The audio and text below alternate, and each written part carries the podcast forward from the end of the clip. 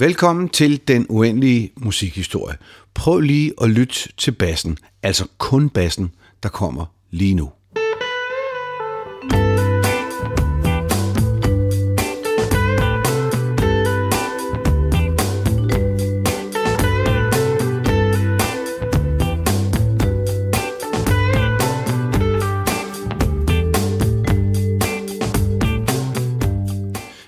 Det er nærmest en baslinje, der udgør sangen. Og det er det, min gæst i dag er ekspert i.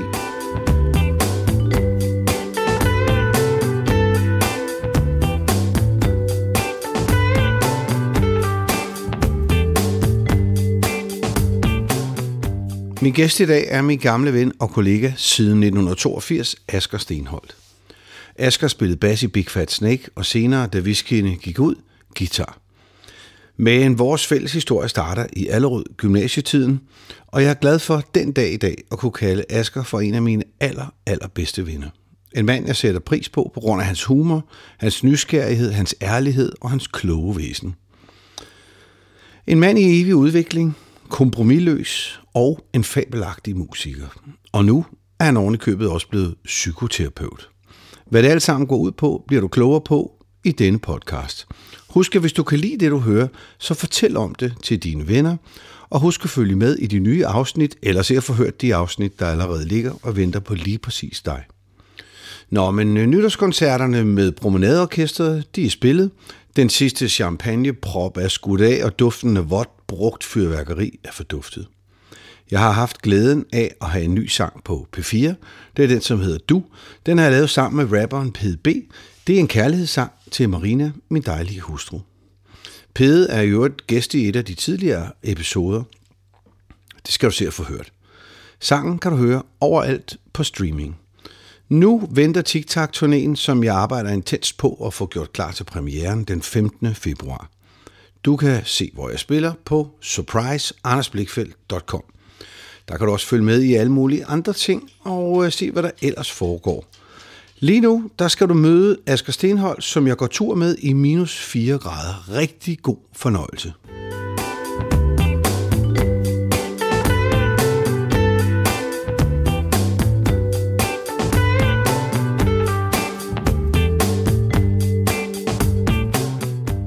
Asger, velkommen til min podcast. Asger Johannes Stenholdt. Tak. Uh, Anders. Kan du Anders ikke lige... Blikfeldt. Anders Blikfeldt. Anders Bo Blikfeldt. Anders Bo Blikfeldt. Ja. Kunne du ikke lige starte med at fortælle øh, lytterne derude, hvem er du? Hvem er Asger Stenholdt? Øh, ja, hvem eller hvad er Asger Stenholdt? Jeg er 59 år gammel, og jeg er far til fire børn i alderen 19 til 30 år. Og øh, jeg er gift med Jasmin, og vi har snart sølvbryllup. Og øh, så har jeg levet af at spille musik i 30 år. Og i dag spiller jeg musik øh, som amatør. På den måde forstået, at, at øh, amatør betyder jo med kærlighed. Så jeg spiller musik med stor kærlighed. Um, men det er ikke min profession længere. Okay. Jeg lever af at være rusmiddelkonsulent og psykoterapeut. Det er nemlig lige, hvad du gør, og det øh, glæder jeg mig også til. Og, og hele transformationen, det er faktisk derfor, jeg har spurgt dig, fordi den her podcast, øh, den, den hedder jo Den, den Uendelige Musikhistorie. Men- Og det, det, som jeg prøver at finde ud af, blive klogere på, det er, hvad er det, musik kan? Og, og hvad er det øh, i alle sine forskellige afskygninger? Fordi der er så stor forskel på, hvad, hvad musik er for forskellige mennesker. Ja. Øhm, kan du prøve at tænke tilbage? Nu er du jo psykoterapeut, så derfor så er, er du garanteret ekspert i at huske så langt tilbage, som du overhovedet kan. Men øh, hvis det nu Jeg har i hvert fald prøvet det et par gange. ja, hvis du nu skal prøve at tænke på det allerførste musik, som gjorde indtryk på dig, som du kan huske. Du må gerne være 4, 5 år, 6 år, et eller andet ja, stil. jeg tror, det er langt tidligere, fordi det er min mor, der synger godnatsang for mig. Ja. Og hun, øh, hun sang øh, Ali Bali Bi. Ali Bali, Ali Bali Bi Luk nu dine øjne i.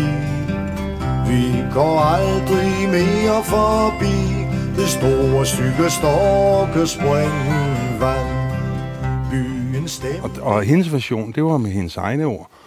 For det var en vuggevise, og den lød bare sådan... Øh, Ali balli, ali balli bi, luk nu dine øjne i.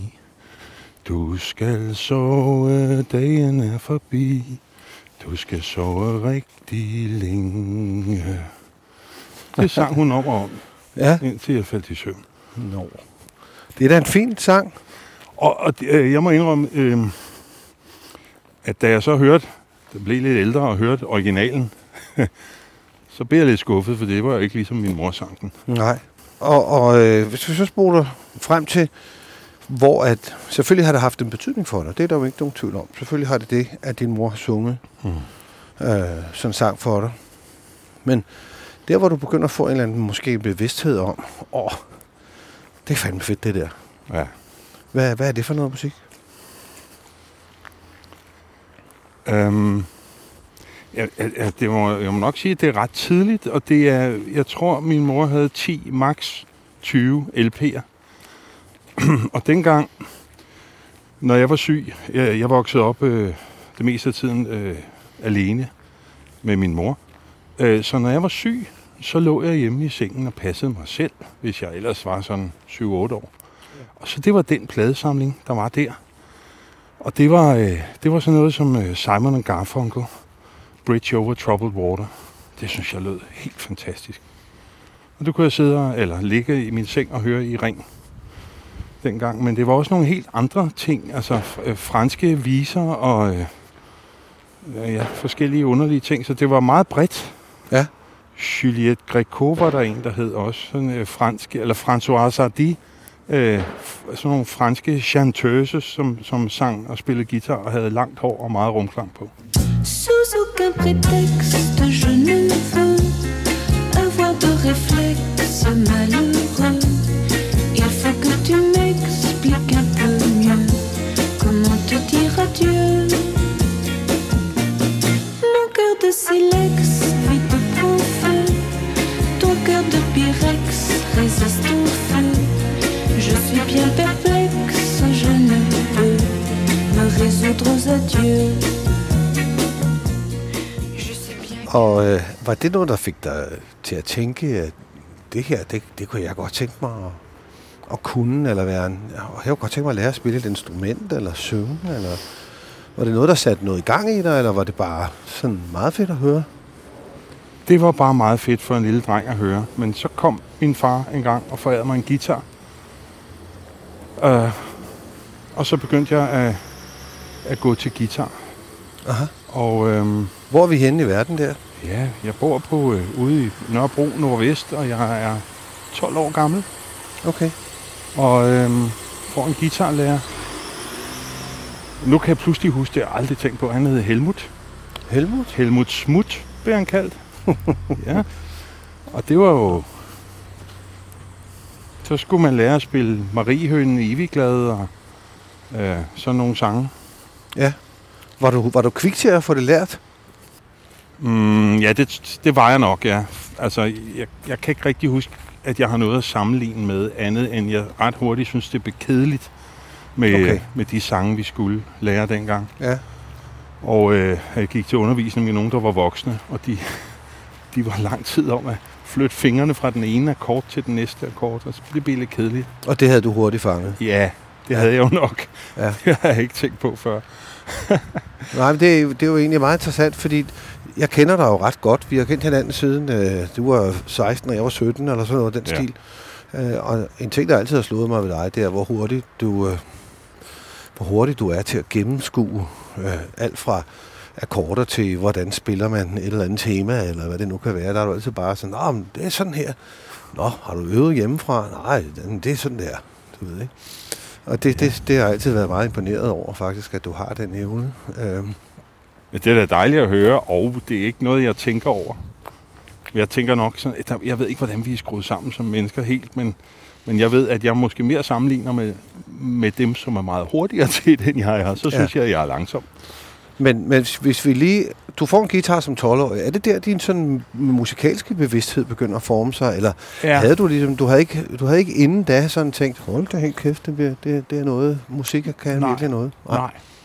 Ikke, ikke hvad jeg husker. Så det er din far, der kommer med en guitar Han kommer og med siger, en guitar, ja. spil på den, min dreng. Og øh, ja, jeg tror faktisk, at der er en, en øh, for mig legendarisk guitarist, der hedder John Teilgaard, som var med til at skaffe den guitar. Ja. Og, og jeg var i virkeligheden nok nærmere 8-10 år, fordi jeg kan huske, at jeg er 12 år, og min mor øh, gifter sig med en anden mand, jeg får en stefar, så, øh, så er han meget insisterende på, at jeg skal lære Louis Armstrong at kende.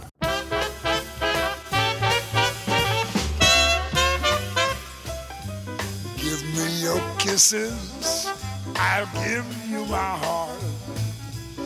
Give me your promise that we'll never part. I'll give you love and devotion. High as the sky above, or deeper than the deepest. Der kommer nogle trapper her, du skal lige... Øh, Ja, jeg kan lige fortælle dem, der lytter til det her, at vi er altså virkelig ude i mørket her, fordi klokken den er, er vel omkring halv seks, seks eller sådan noget om eftermiddagen, og det er øh, i december, så det er mørkt. Og vi går ned ad trappe, og der er ikke rigtig meget lys. Men øh, så hvis, der, hvis, der, hvis, I, hvis I hører lyden af nogen, der falder og skriger, så er det også. Ja. Og så, er det, så får man aldrig hørt mere. Man hører aldrig andet fra os. Måske stopper den her podcast simpelthen lige om lidt. Ja, det er det sidste, man nogensinde hørte. Øhm, Det er sådan lidt en tillidsøvelse, det her, ikke? ja, det er lidt jo. Det er lidt som at gå med øjenbind på. Og bare gå efter lyden. Nå, men øh, han, din stefar insisterer på, at du skal høre Ja, noget Louis Armstrong. ja og det, det, er også det er de eneste plader, han har. Aha. Dengang var det jo også, altså det var vinyler. Ja. Så, øhm, så jeg hører Louis Armstrong.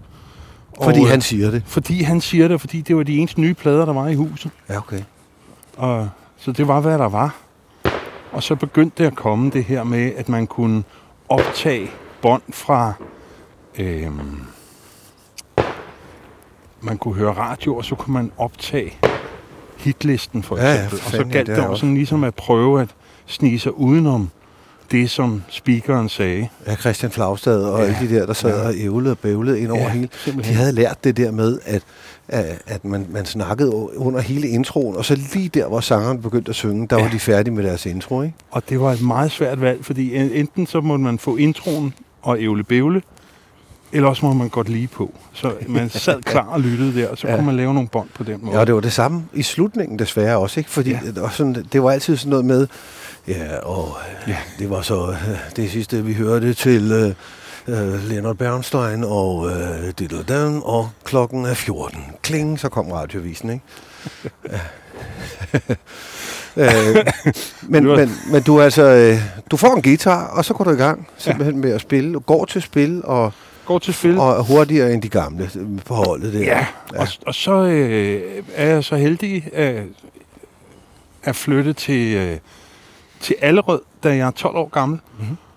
Og får øh, min stefar John, som også synes, jeg skal læse bøger om musik. I hvert fald dem, som handler om øh, New Orleans-musikken. Og Louis Armstrong. Ja, om, øh, øh, lige præcis. Han øh, har skrevet en bog, der hedder Mit liv i New Orleans, og så var der en, der hed Mess Mesro, der har skrevet en bog, der hedder Min aske til de sorte. Åh oh, ja, den har jeg læst. Ja, som, som i øvrigt handler også om, hvor mange fede de fyre, og ja. Ja. hvor, forfulgt de var af politiet og sådan noget. Nå, men øh, ja, og så møder jeg jo nogle gode kammerater i, øh, i gym, først i folkeskolen og så i gymnasiet, som, som kan lære mig noget mere, og får en god guitarlærer, en rigtig god guitarlærer, synes jeg, når jeg tænker tilbage. Ja. David Blangstrup, som ikke kom så meget med sine forudfattede idéer om, hvad vi skulle spille. For det, nu var det samspilshold. Men mere spurgte, hvad vi havde lyst til at spille. Ja. Og så lærte os, at det kunne vi nok godt selv finde ud af at lytte af. Så måske det der med at lytte noget hurtigt af, faktisk kommer lidt derfra. Ja, okay, ja. Øhm, og hvilket jeg i øvrigt tænker, det er, en, det er en fremragende form for pædagogik at spørge den studerende om, hvad de godt kunne tænke sig at lære. Og så Ja. øh, se, om man kan gøre vejen til at kunne det lidt kortere. Fordi så får man lyst til at spille mere og mere og mere. Ja. Men Asger, hvad er det egentlig for noget musik, som da du begynder at spille guitar, som begynder sådan at, at, at tænde, og du tænker, wow, det er fedt det der. Jamen, det første, det var da Shubidua og Gasolin og Lærer af, øh, jeg lige vil sige, Hold da helt kæft, mand. Nå, ja, der var en, der fyrede et ordentligt nytårsfætter af her, mand. Ja, og han Ja. ja. skyndte sig at løbe længere væk, end Ja. ja. vi var fra den nytårsfætter. Ja, Ja, og det, ved du hvad, dig derude, jeg synes, du er en tøsdreng. Jeg synes, Ja, du stak er- halen mellem benene. Det må man sige, ja. Og det synes jeg, det er det, der kendetegner røvhuller. ja. Det var, det var, hold kæft, det chok, jeg fik. Nå, Øh, ja. det, men det bliver en god start på programmet, det her. Ja, det det tror jeg, jeg det. klipper simpelthen ja. hen som, som, som start på Så programmet. kan du klippe over i 1812-overturen bagefter. Dadadum, dadadum, dadadum. Eller Som champagne- man kan loppe med det. Ja. Jo, nå ja. ja, det var højt. Det var Det flot. var godt, at vores PTSD ikke er stærkere. Det var heldigt. Nå, Øhm, men det, der jo er genialt ved at, at gerne ville lære Shubidua-sang, det er, at der faktisk er en del forskellige akkorder i, som er virkelig begavet sammensat. I hvert fald nogle gange. Det er klart, mm. fed rock er, den har de akkorder, den har. Det er ikke så meget, men, men mere... Øh, Ja, når man kommer lidt længere frem. ja, Wuffeli Våge eller Valen Valborg, der er der, der, er der altså, hvis du, hvis du kan den, så kan du virkelig, virkelig mange akkorder til mange sange. Lidt nordøst for Kransvæsit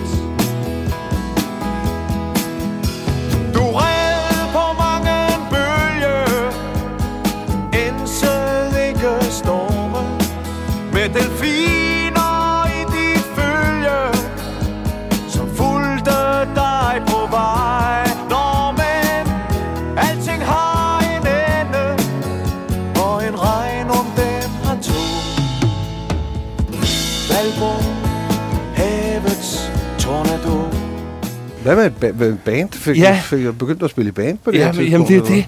Og fordi at, at jeg kom så med et band med, med Mika og Nils og Nils spillede trommer, og Mika spillede guitar, og jeg spillede også guitar. Og så var der en sommer.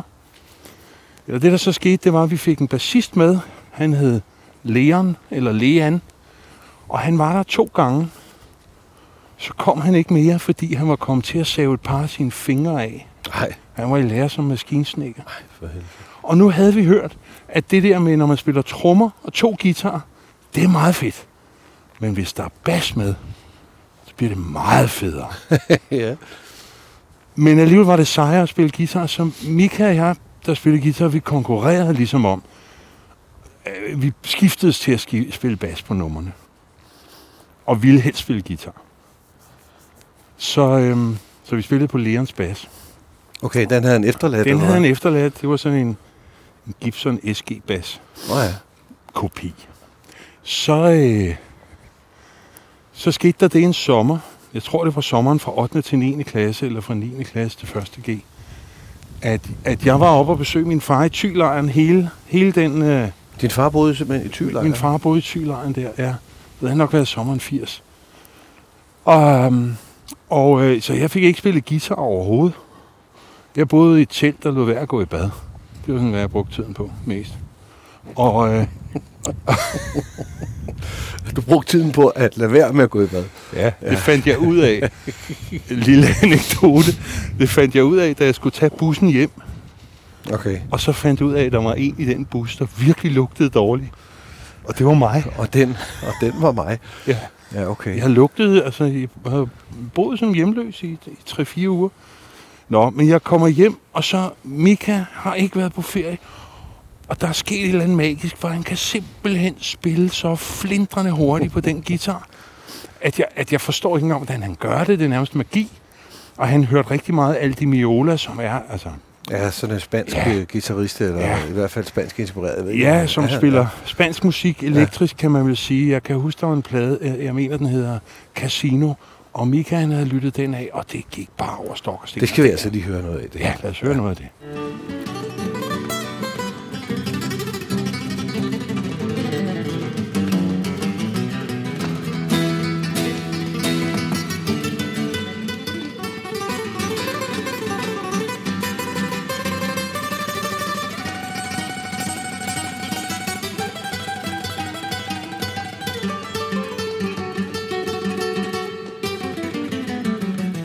Og det, og, så, og det vil sige, Mika, han, øh, han kunne lige pludselig spille mega hurtigt. Ja, og så da jeg kom hjem til ham efter sommerferien og hørte det, så ligesom, så havde jeg tabt, synes jeg selv. Det var ikke noget, vi talte om. Jeg kunne bare mærke, okay, han, han, når man kan spille så hurtigt, så har man vundet retten til at være gitarristen. Ja, okay. Og det vil sige, så må jeg jo så spille bas. Så du vandt bassen der, Ja, simpelthen? ja eller tabte til bassen på en eller anden måde. og, og så vil heldigvis i det samme nærmest, få uger senere, så opdager jeg, at der er noget, der hedder tommelfingerbas. Oh, ja. Og øhm, Hvad, hvad, hvad er det for noget? Altså, hvad er tommelfingerbas? Kan du ikke lige prøve at forklare det? jo, det er, hvis man i stedet for at, at ja, det er ikke så nemt at, at forklare, men at man ligesom, i stedet for at slå strengene an med sin højre hånd, hvis man er højre hånd eller spiller bas, som de fleste gør, øh, som med fingerspidserne, eller eventuelt med et plekter, som guitarister gør, så, så tager man sin tommelfinger, og øh, her så vil jeg bede øh, lytteren, hvis du har mulighed for det, måske ikke hvis du kører bil, men ellers, at tage din højre hånd ind foran kroppen, og så lave en thumbs up, ligesom øh, en Facebook-like, sådan der, ja. Og så slår man tommelfingeren ind mod strengen, og du, kære lytter, kan selv prøve at slå tommelfingeren ind mod din brystkasse, for eksempel. Og, Ja. og det er faktisk en ret besværlig bevægelse, men når man rammer strengen helt rigtigt, så lyder det bare mega sejt. en meget sprød lyd nærmest, ikke? Ja, Altså, ja. Virkelig meget øh, attack, altså. Ja. Og er, er det så, man, man, man, man hiver jo, man både slår og hiver i Det er strengene rigtigt. faktisk. Ja, så, så, øh, så man hammer tommelen ind, øh, og, og så når, når pegefingeren sådan er lille, så laver man en lille krog med den, og så hiver man strengen væk fra, fra, øh, fra, fra basgitarens krop, og så siger det bævn. Så er der et stykke musik, hvor, så er der et stykke musik, du har kendskab til, som vi lige kunne prøve at spille nu, Ja. hvor man kan høre bassen gøre lige jeg præcis synes, det der. At det, at det her, det allerbedste, et af de bedste billeder på, hvordan er det, det her lyder, det er øh, Larry Graham, eller Graham, øh, og Grahams Central Station med en sang, der hedder Hair.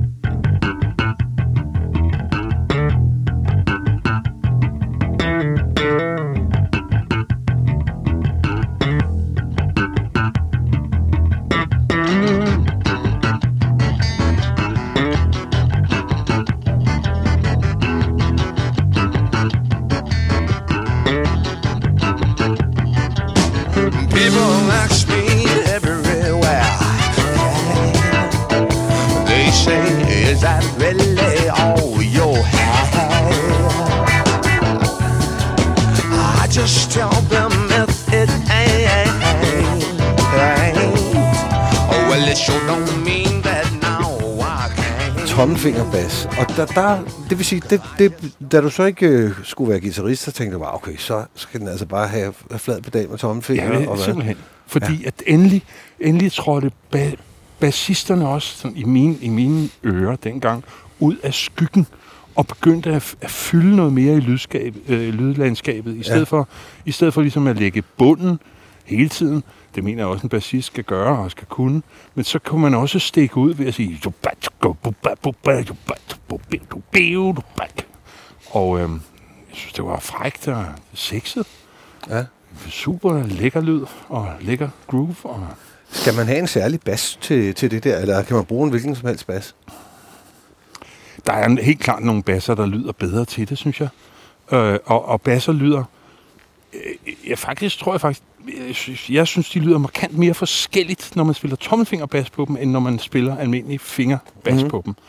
Så, så det er vigtigt at have en, der egner sig til det, og, og den klassiske bas til den, som er lyden på, på sangen Herre, der vi lige hørte, det er en Fender Jazz Bass, som Okay. det hedder, Ja. som har to mikrofoner, to pickups, som, øh, som skal være skruet lige højt op. Så får den sådan ligesom en, der sker noget, hvor den får lidt mere overtoner og lidt dybere bund, men, men at mellemtonelaget bliver ligesom hulet lidt, så den, ja, men det kan lyde godt på mange basser. Ja.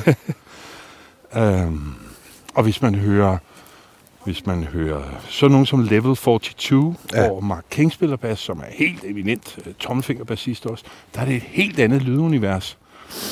Øhm, ja, det, det er jeg ikke lige så mere- vild med, det Nå, synes der er jeg. mere sådan pro- processeret baslyd også, er det ikke? Jo, det? og, og det er også... Øh, det taler mere til hovedet end til hofterne, vil jeg sige. Ja. Og jeg kan bedst lide, når det taler til hofterne. Vi kan lige, i, i, de- de fleste kender sikkert level 42, men lad os lige prøve at høre lidt her.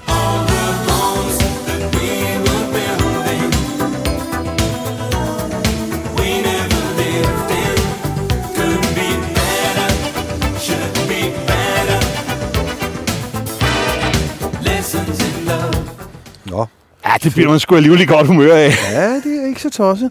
øhm, Nå, øh, er det så, det, det, så beslutter du dig så for på et eller andet tidspunkt, jeg skal spille bas. Jeg spiller, jeg er ikke længere, jeg er ikke længere jeg, jeg beslutter mig for, at jeg kan spille bas, så Nej, nej, hvad jeg de andre siger- synes. Nej, jeg beslutter du dig for, at nu spiller jeg bas og ikke guitar. Øh, ja, det gør jeg. Ja. Blandt andet, øhm, blandt andet fordi, at det viser sig, at i, i de miljøer, jeg kender på det tidspunkt, der er der tonsvis af guitarister, men der er ikke ret mange bassister. Og det er svært at finde en god bassist. Ja. Danmark har jo ry for at være et virkelig godt basland i øvrigt, med rigtig mange gode bassister. Men dengang, der er det i hvert fald et, et uopdyrket område, så så det, der sker, er jo, at som bassist, fordi de er eftertragtede, så kommer, i hvert fald dengang, kommer man lettere til at spille sammen med andre gode musikere. Aha. Var det, du, oplevede du det? Er- Eller at nu er vi Ja, så nu, nu tænker er jeg, jeg... forbi gymnasietiden. Ja, det er 18-19 år, ja. Altså, ja. Øh, Hvordan sker det for dig, at du bliver, bliver du så headhunted, eller hvor, hvor er det, at nogen finder ud af, at Asger spiller godt bas? Jeg kan huske første gang, at jeg spiller bas, da jeg er 15 år. Der er nogen i et kor, der spurgte, om ikke jeg lige kan spille bas på tre numre. Og jeg kender ikke koret, og jeg kender ikke korlederen. Og det siger jeg ja til, og så lærer jeg de tre numre, og kommer og spiller bas, og så får jeg en konvolut med 300 kroner bagefter. Og det, Okay. okay. det vidste jeg ikke, at jeg ville få. Og der er de der, ja, 15 eller 16 år, der går det op for mig. Gud, kan man det? kan man få penge for det her? Ja. Det var da vildt. Det er da, det er meget sjovere end at gå med aviser i hvert fald. Ja. Øhm, så øh, ja, hvordan, hvordan gør man? Det jeg gjorde dengang, det var, at jeg tog på sådan nogle stævner, man kunne komme på. Dengang var der ikke noget, der hed rytmisk øh, øh, højskole, slutter, øh, rytmisk musikkonservatorium øh, og så videre. Der var der nogle små stævner, hist og pist. Tog på sådan en stævne, mødte nogen, der var mere voksne end mig, og begyndte at spille en del bas med folk, der var 5-10 år ældre end mig. Okay. Hvordan Øh. fandt du frem til, til de der stævner? Var det, øh, var det bare sådan... Øh, fordi det vidste du, de var der, eller hvem fortalte dig om det? Nej, det er sjovt, fordi nu, nu det er også sådan en, en rendring, der er fuldstændig er forsvundet. Men nu kommer den op, at, at jeg kunne godt lide at gå på biblioteket og, øh, og læse et musikblad, eller flere. Ja. Og ja, der, hvor, hvor vi lærte hinanden at kende i Allerød, der var der jo selvfølgelig Allerød Bibliotek, der kunne man læse et, et, øh, et musikblad, der hed MM. Jeg tror, det stod for mu- Musikermagasinet. Så kunne man læse anmeldelser af plader og artikler om tidens kunstnere. Så det læste jeg der gratis. Og så hvis man tog til København på Hovedbiblioteket, som lå på Kultorvet dengang, så kunne man også læse engelske musikblade. Ja. Og det var en kæmpe eye-opener. Også at man kunne lære noget om musik. Øh, og musik, man måske ikke kendte før øh, i forvejen, og, og, og som ens kammerater ikke kendte, sådan at, at, at, ens, min smag kunne blive bredt lidt ud. Ikke? Men det er jo også, vil jeg sige med mit kendskab til dig, også typisk dig at være så videbegærlig, Ja. at du tager til København på Hovedbiblioteket for at læse engelske ja. musikblade om, ja. Om et eller andet. Jeg fik her, Marina, hun forærede mig, øh, da vi sidst var ude og, og rejse, øh, så sagde, kan du ikke øh, købe bladet til mig? Jo, jo. Så kom hun med sådan et amerikansk, eller engelsk var det, øh, guitaristblad. Ja. Øh, og tænkte, det får jeg aldrig læst. Og så satte jeg mig op i flyveren, og så læste jeg på side 1, øh, startede jeg.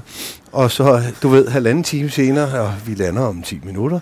Gud, så har jeg bare siddet og læst det der blad, og var nørdet totalt Ja, så nørdet simpelthen. mini-artikler om en guitarist fra et eller andet band, der nu var død, og en anden, der fortalte om, hvordan... Øh, altså, det er spændende, men dengang, jeg interesserede mig ikke så meget for det dengang, men du har altid været utrolig videbegærlig i forhold Ja, til det er rigtigt. alverdens ting og sager. Det har jeg altid synes var fantastisk fedt. Ja, det, er, jo- det er nærmest en lidelse nogle gange. Ja. Altså, Ja, det kan det vel nok også nok, ikke? Ja. Nå, men det vil sige, at øh, der i slutningen af, af din teenage-tid, øh, der, der er du bare sådan fuld... Øh, Ja, det, det er det, jeg vil. Og Det er det, jeg, du vil, jeg ja. gør, som, i- som jeg i dag ser mine egne børn gøre, så arbejder jeg et år som pædagog med hjælper. Men i virkeligheden er det musikken, jeg er optaget af. ja. Og, øh, og faktisk var det sådan, at, at efter det år, så, øh, så arbejdede jeg mindre og mindre og, og kæmpede mere og mere, bare for at... Altså, det lyder måske lidt øh, tavligt, øh, men dengang var det jo faktisk muligt at være arbejdsløs i to år, uden at blive Sat i arbejde. uden at blive sat i arbejde. Ja. Uden at skulle gøre ret meget andet, end at dukke op en gang om måneden og sige, "Ja, jeg har ikke haft noget at lave de sidste måned. Og så fik man sine arbejdsløses øh, dagpenge. Og det vil sige, at altså, jeg havde jo også kastet mig over teatermusik samtidig i Dr. Dante. Ja. Og øh, Og, og, og vi kan lige forklare her, at Dr. Dante startede jo på Allerød Gymnasium, hvor vi to mødte hinanden også. Ja. Øh, og Nikolaj Sederholm og Lotte Andersen og så videre var omkring øh, det her øh, den her teatertrup, der startede op. Og det kan jeg også godt huske, du var en del af også, det der. Ja.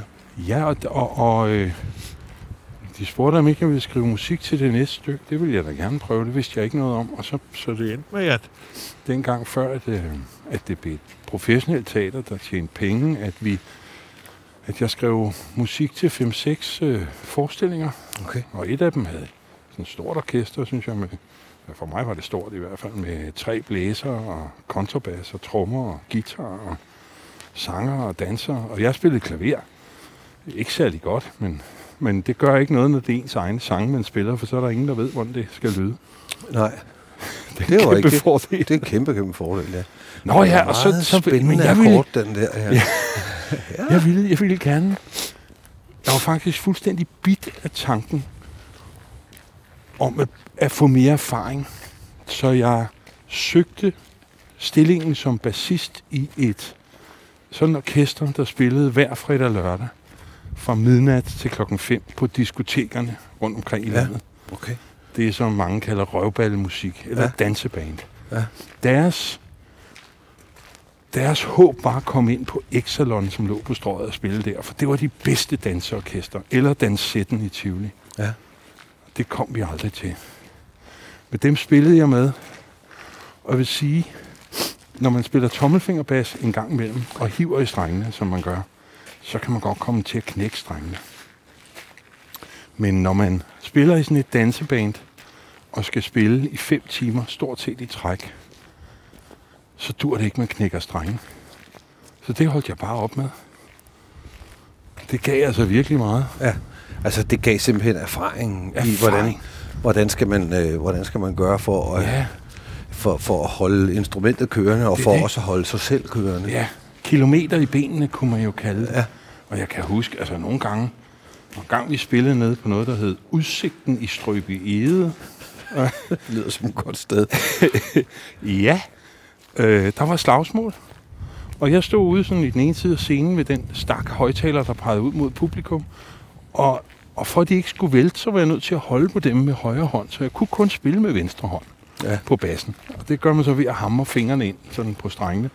Og så kan man altså ikke spille meget andet end bum, bum, bum, bum, Sikke. bum, bum. Og det var heldigvis nok til det meste af det musik, vi spillede. Det var altså ikke noget særligt godt orkester. Nej, men, det, men var det ikke også dem, du var på Ibiza eller sådan noget med? Nej, det var senere. Okay. Jamen, du har jo lavet mange ting, og, og, og vi to spillede jo også sammen dengang, men det ja. var Ja. jo også bare et af mange bands, du var involveret i dengang, ikke? Jo. Ja, der tror jeg faktisk, du spillede guitar Der spillede guitar i Syren. i Syren, ja. Jeg har stadig vores demobånd. Altså, det, øh, det har jeg også. Og jeg tror, jeg vil prøve at se til, om det teknisk er ret svært. Øh, bøvlet i hvert fald, som minimum. Så tror jeg lige, at prøve at finde noget frem fra Syren-tiden, som vi lige skal høre nu, ja. simpelthen. Ikke? Kunne det ikke være Hvad sjovt? skal vi høre? Jamen, det ved jeg ikke. Vi, det, vi kunne jo være... Du skrev jo en, en sang faktisk. Den er prøver jeg på at se, om jeg kan finde. Og så havde vi også den, der hed Måge. Ja, det er måge, jeg ja. virkelig tænker på. Ja. Så jeg tænker, at vi får lidt af den ene og lidt af den anden.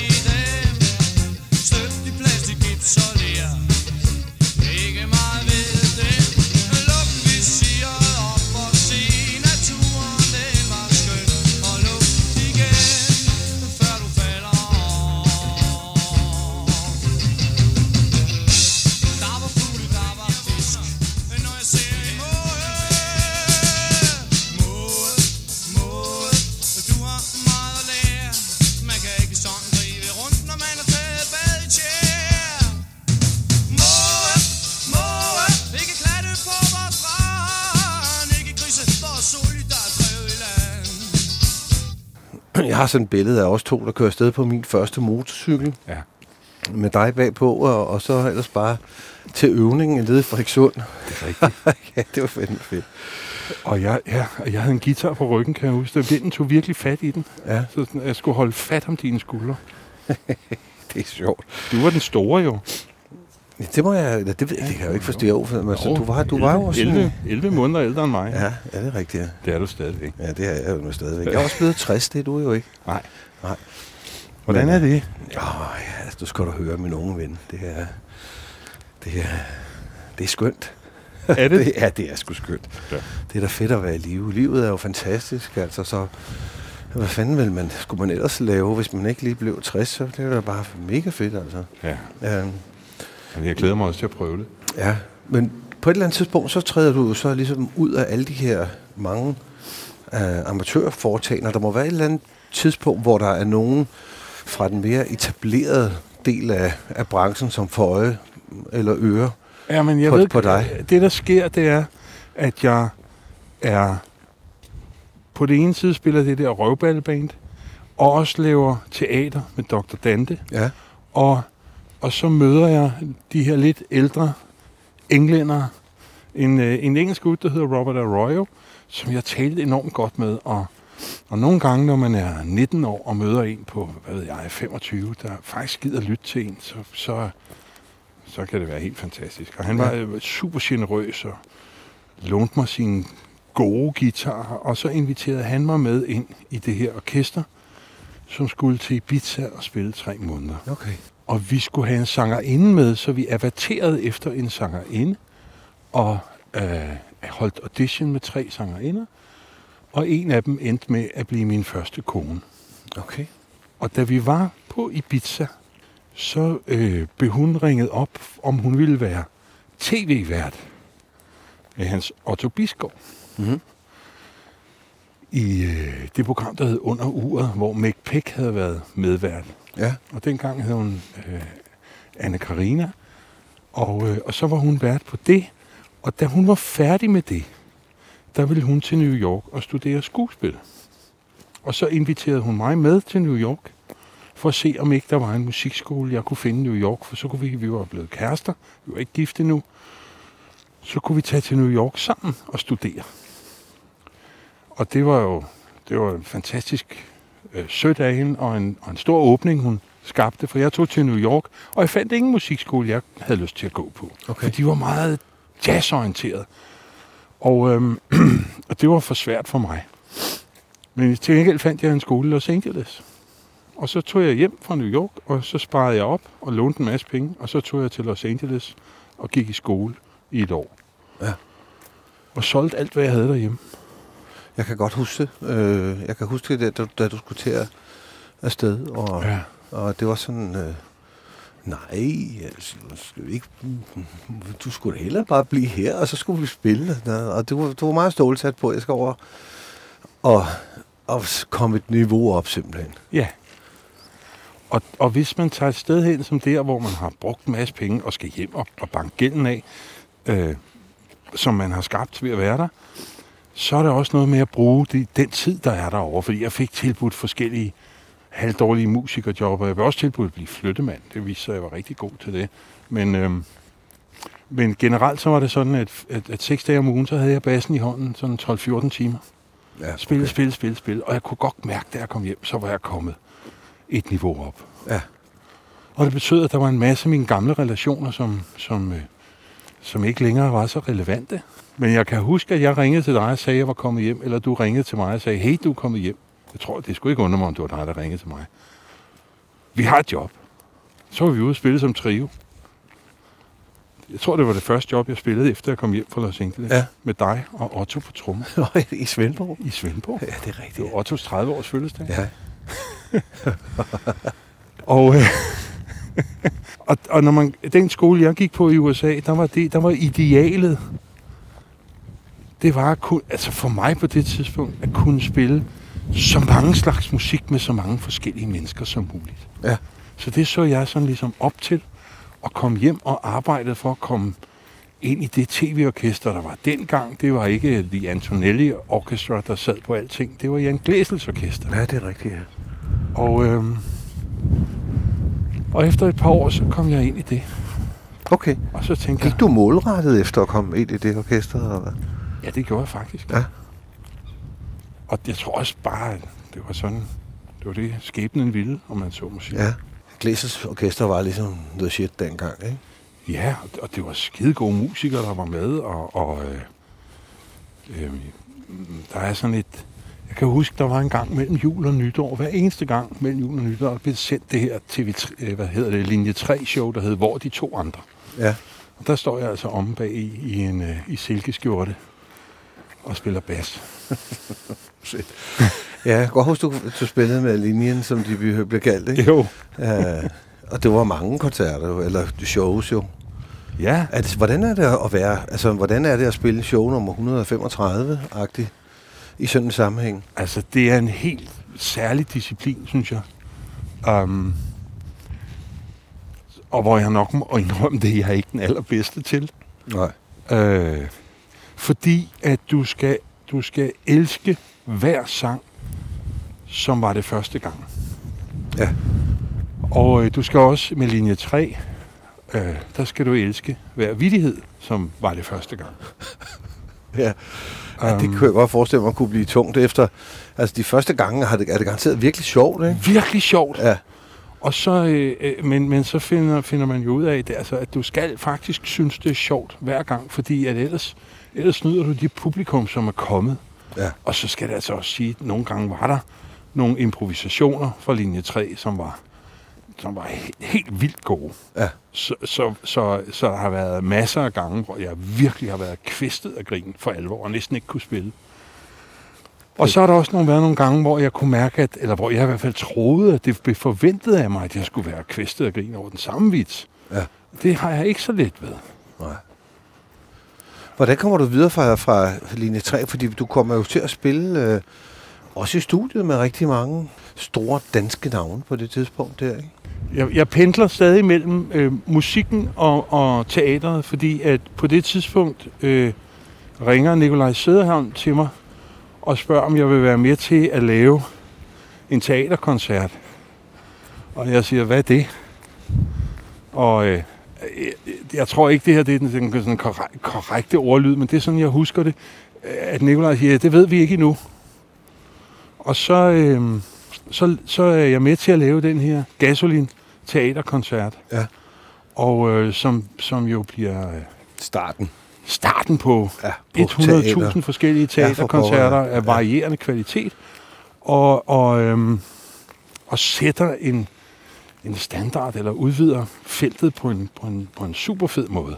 Og, i, i for, altså, og det her er måske meget godt, nu- fordi nu har du spurgt et par gange, hvordan kom du i kontakt med, og jeg kan ikke, jeg kan ikke huske det, altså det sker ligesom af sig selv. Jeg tænker, og det er faktisk noget, du har lært mig, at øh, jo mere jeg øver mig, jo heldigere bliver jeg.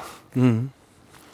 Hvis du, hvis du spiller godt, og er optaget af at spille godt, og samtidig er et menneske, der er til at holde ud at være sammen med, så bliver du ofte spurgt, om ikke du kunne tænke dig at være med i det her også, eller i det her Ja. ja. også, eller i det her også.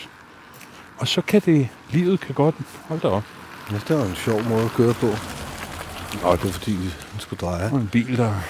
Så vi troede, vi blev kørt ned. Først blev vi bumpet, Ja, og siden næsten kørt ned. det er noget af en overlevelsestur. Det er meget dramatisk, og det er halvmåne, kan vi se, når vi kigger op her. Ja, Men fuldstændig stjerneklart. og den er tiltagende, kan jeg sige. Ja, det, det er den så nu. Det har du nok forstand på, fordi det har du læst om et sted. øh, ja, okay. Men så det, du siger, Nå, er... så det jeg siger er, øh, samtidig med at vi laver den her Gasolin Teaterkoncert, så er, er Caroline Henderson i gang med at udgive, eller har indspillet sin første plade, og skal udgive den, Og hun er med i den her og hun er med i teater. teaterkoncerten. Ja, okay, ja. Og så på et tidspunkt, så på den måde har vi jo lært hinanden lidt at kende, og, og hun kender jo så min øh, øh, måde at arbejde på. Ja. Så hun spørger mig på et tidspunkt, Asger, kender du en bassist, der både spiller elbas og kontrabas? Og så er jeg så skruet sådan sammen, at jeg svarer, ja, det, det gør jeg. Ja, Jeg skal bare lære at spille kontrabas. og, og det griner hun af, og så siger hun, det er en aftale, men du skal spille to numre, og der er første koncert om fem uger. Så siger jeg, det er i orden, hvis, øh, hvis du vil lege en kontrabas til mig, går jeg i gang med at øve mig i morgen. Og det var dealen, og så spillede jeg med hende på, på hendes øh, debuttur, som var en kæmpe succes, fordi det var Cinematastic-pladen, der kom Ja. der. Og øh, jeg genhørte den forleden. Jeg spiller desværre ikke på den, men øh, den er altså virkelig stemningsfuld. Hvorfor, hvorfor har, er der en yndlingssang? Øh, jeg ved, den hedder. Ba da di ba ba da Ja. ba ba di di Ja.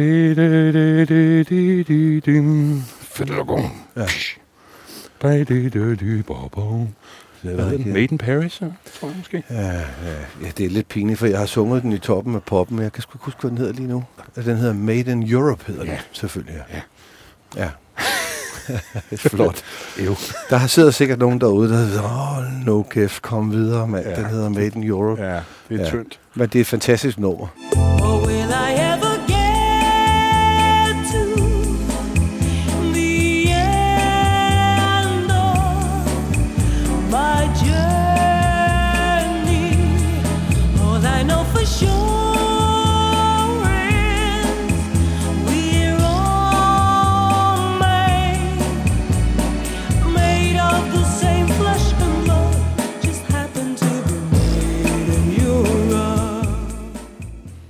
Der var en gang, at, at du ringede til mig og sagde, øh, mig og Peter, vi har spillet, spillet en masse sange, og vi har fundet, vi har fundet en sangerinde, der skal, eller vi har skrevet en masse sange, vi har fundet en sangerinde, som vi skal prøve at, at synge med dem, så vil du ikke med et par dage i studiet?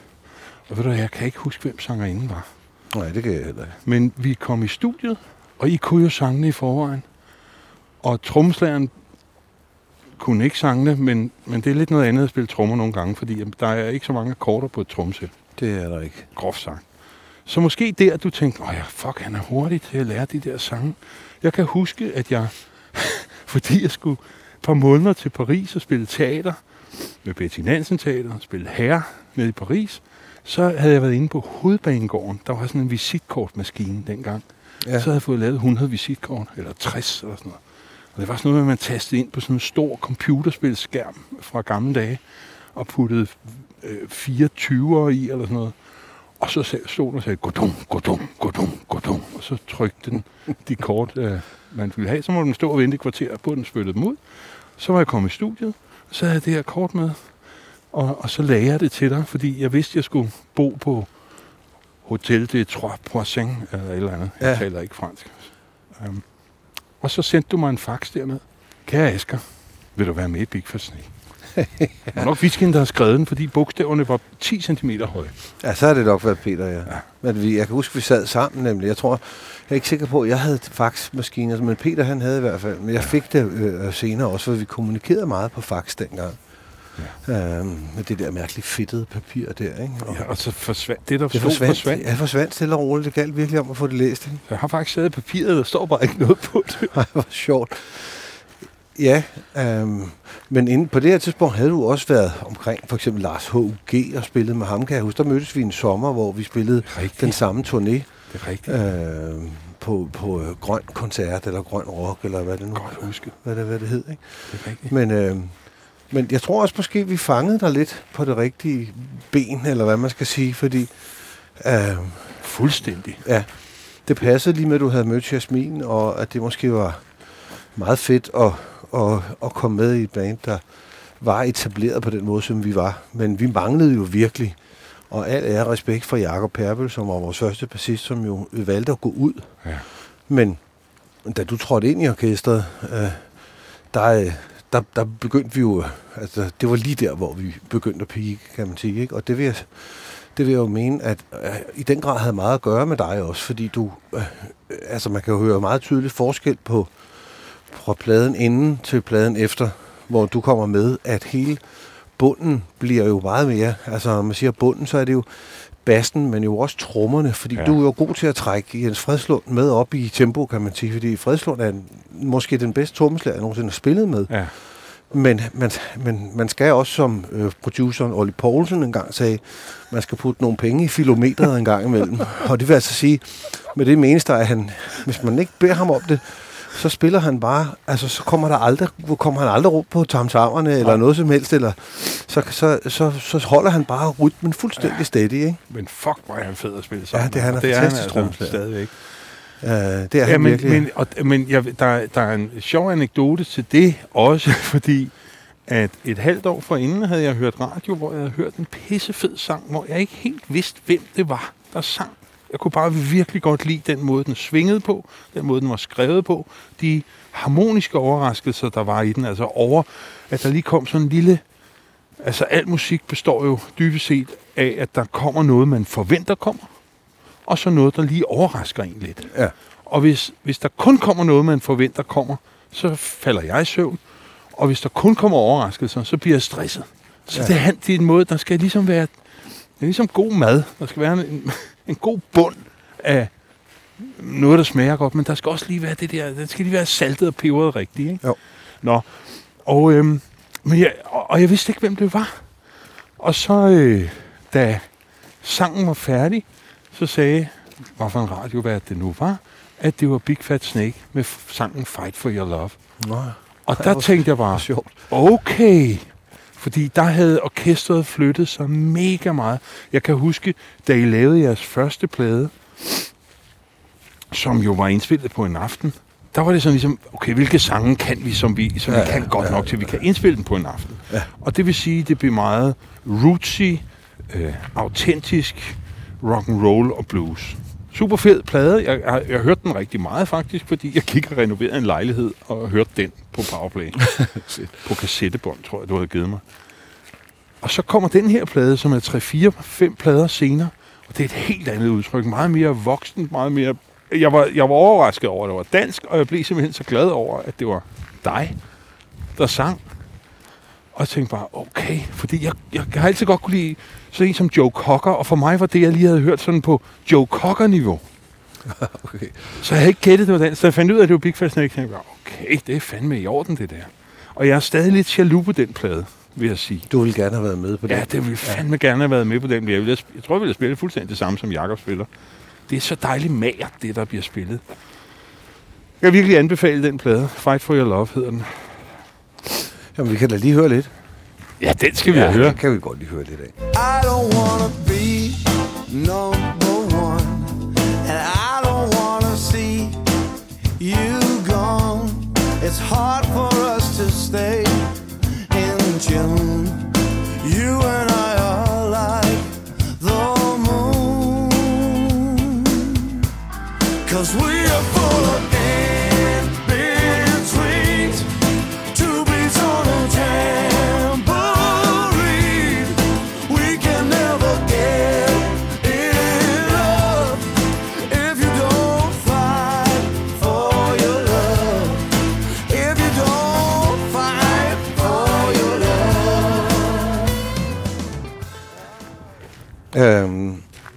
ja, så pludselig er du med i Big Fat Snake, og øh, der kan man jo sige, der, der, der får vi jo øh, 20 faktisk ret fantastiske år, hvor, hvor der var øh, kaos en gang imellem, og, øh, men, men, men jo øh, absolut øh, flest fantastisk fede oplevelser, Ja. ja. det må man sige. Og du formår jo faktisk også at skifte fra bas til guitar igen, meget på min foranledning dengang. Ikke? Ja, det er rigtigt. Øh, fordi øh, jeg vidste, hvor god en guitarist øh, du var.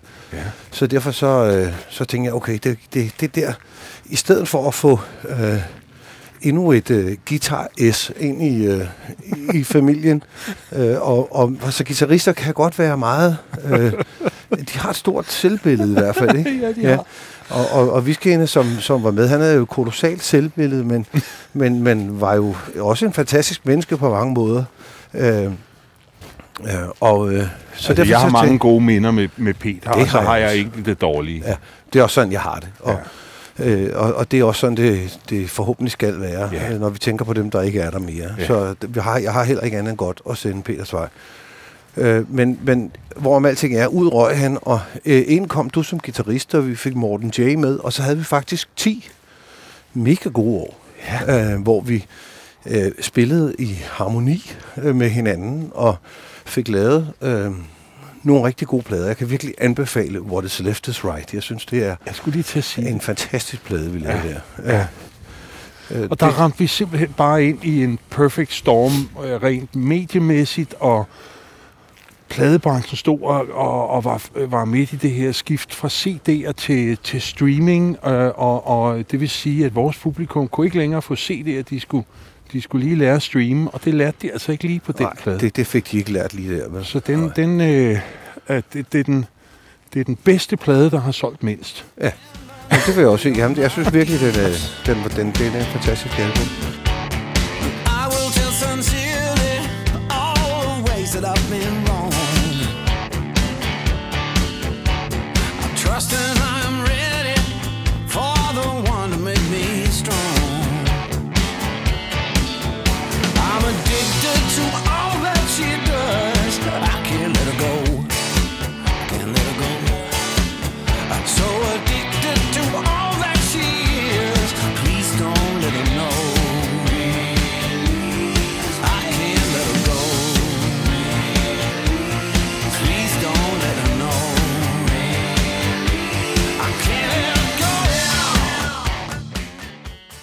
Og så i 2018, der vælger vi jo ligesom at sige, nå, okay, ja. måske først og fremmest mig, men jeg kan huske, at jeg sagde til, til dig, at, at nu øh, havde jeg altså besluttet mig for at stoppe sådan på mere eller mindre ubestemt tid. Så der kom det sådan, åh, det, det er jeg egentlig glad for, du siger, fordi ellers havde jeg gjort det agtigt.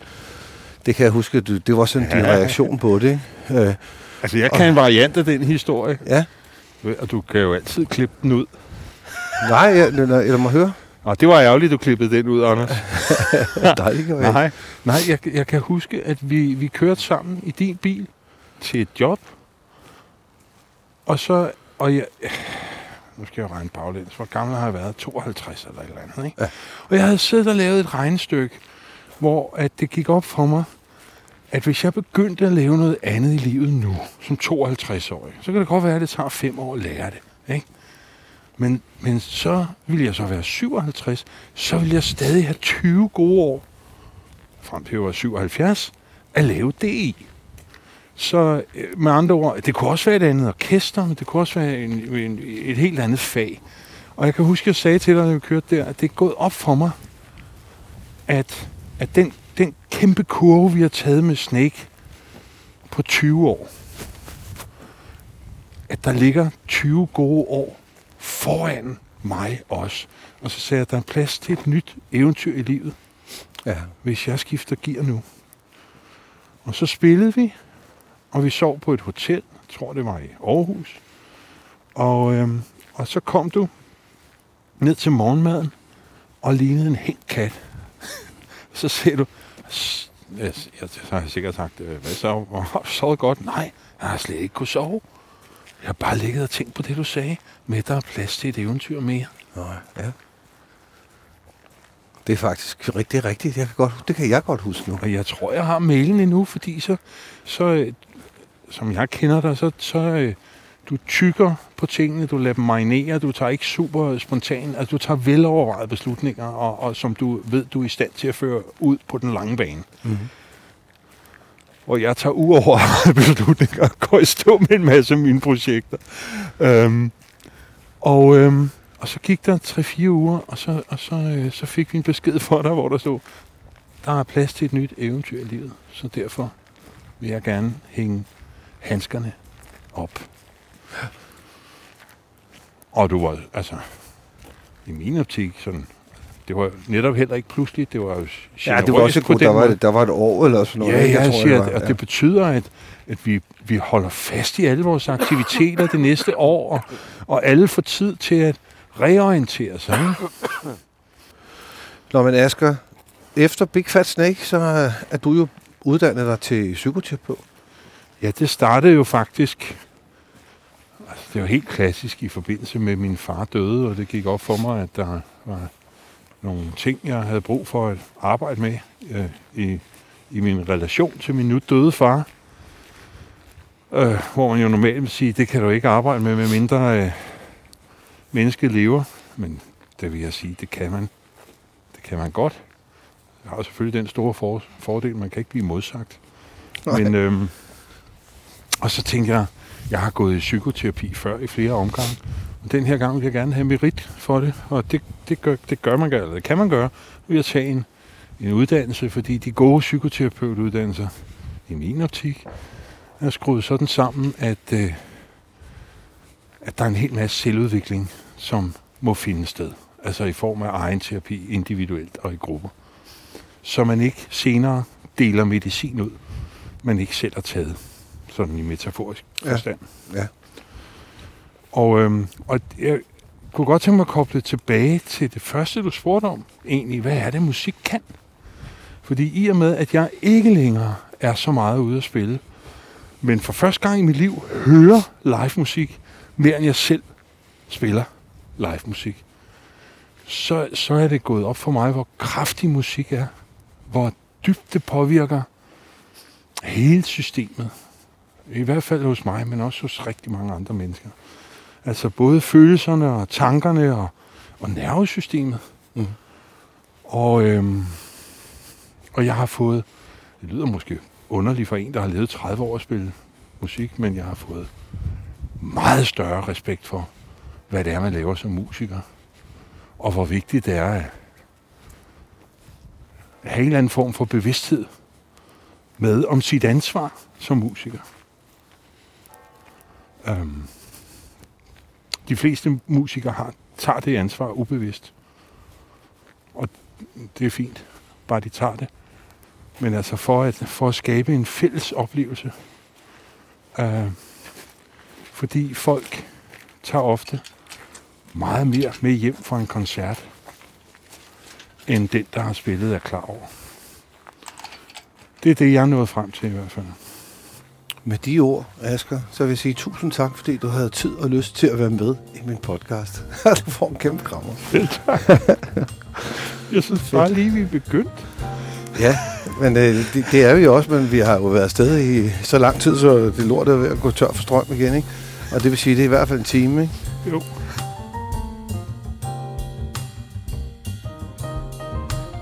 Tak fordi du lyttede med. Nu ved du mere om bas og om livet generelt, end du vidste, inden du trykkede play. Husk at dele den uendelige musikhistorie med dine venner eller nogen, du tror, der vil kunne lide denne podcast. I denne episode har du hørt musik af Asger Stenholdt, Aldi Meola, Tøre Olsen, Peter Viskinde, Hardy Hardinger Bundesen, Graham, King Charles, altså ikke Kong Charles, men både en, der hedder King og en, der hedder Charles, Louis Armstrong, Thiele, Witchup, Kasper Vinding og Anders Blikfeldt. Vi høres ved næste gang. Indtil da, nyd livet.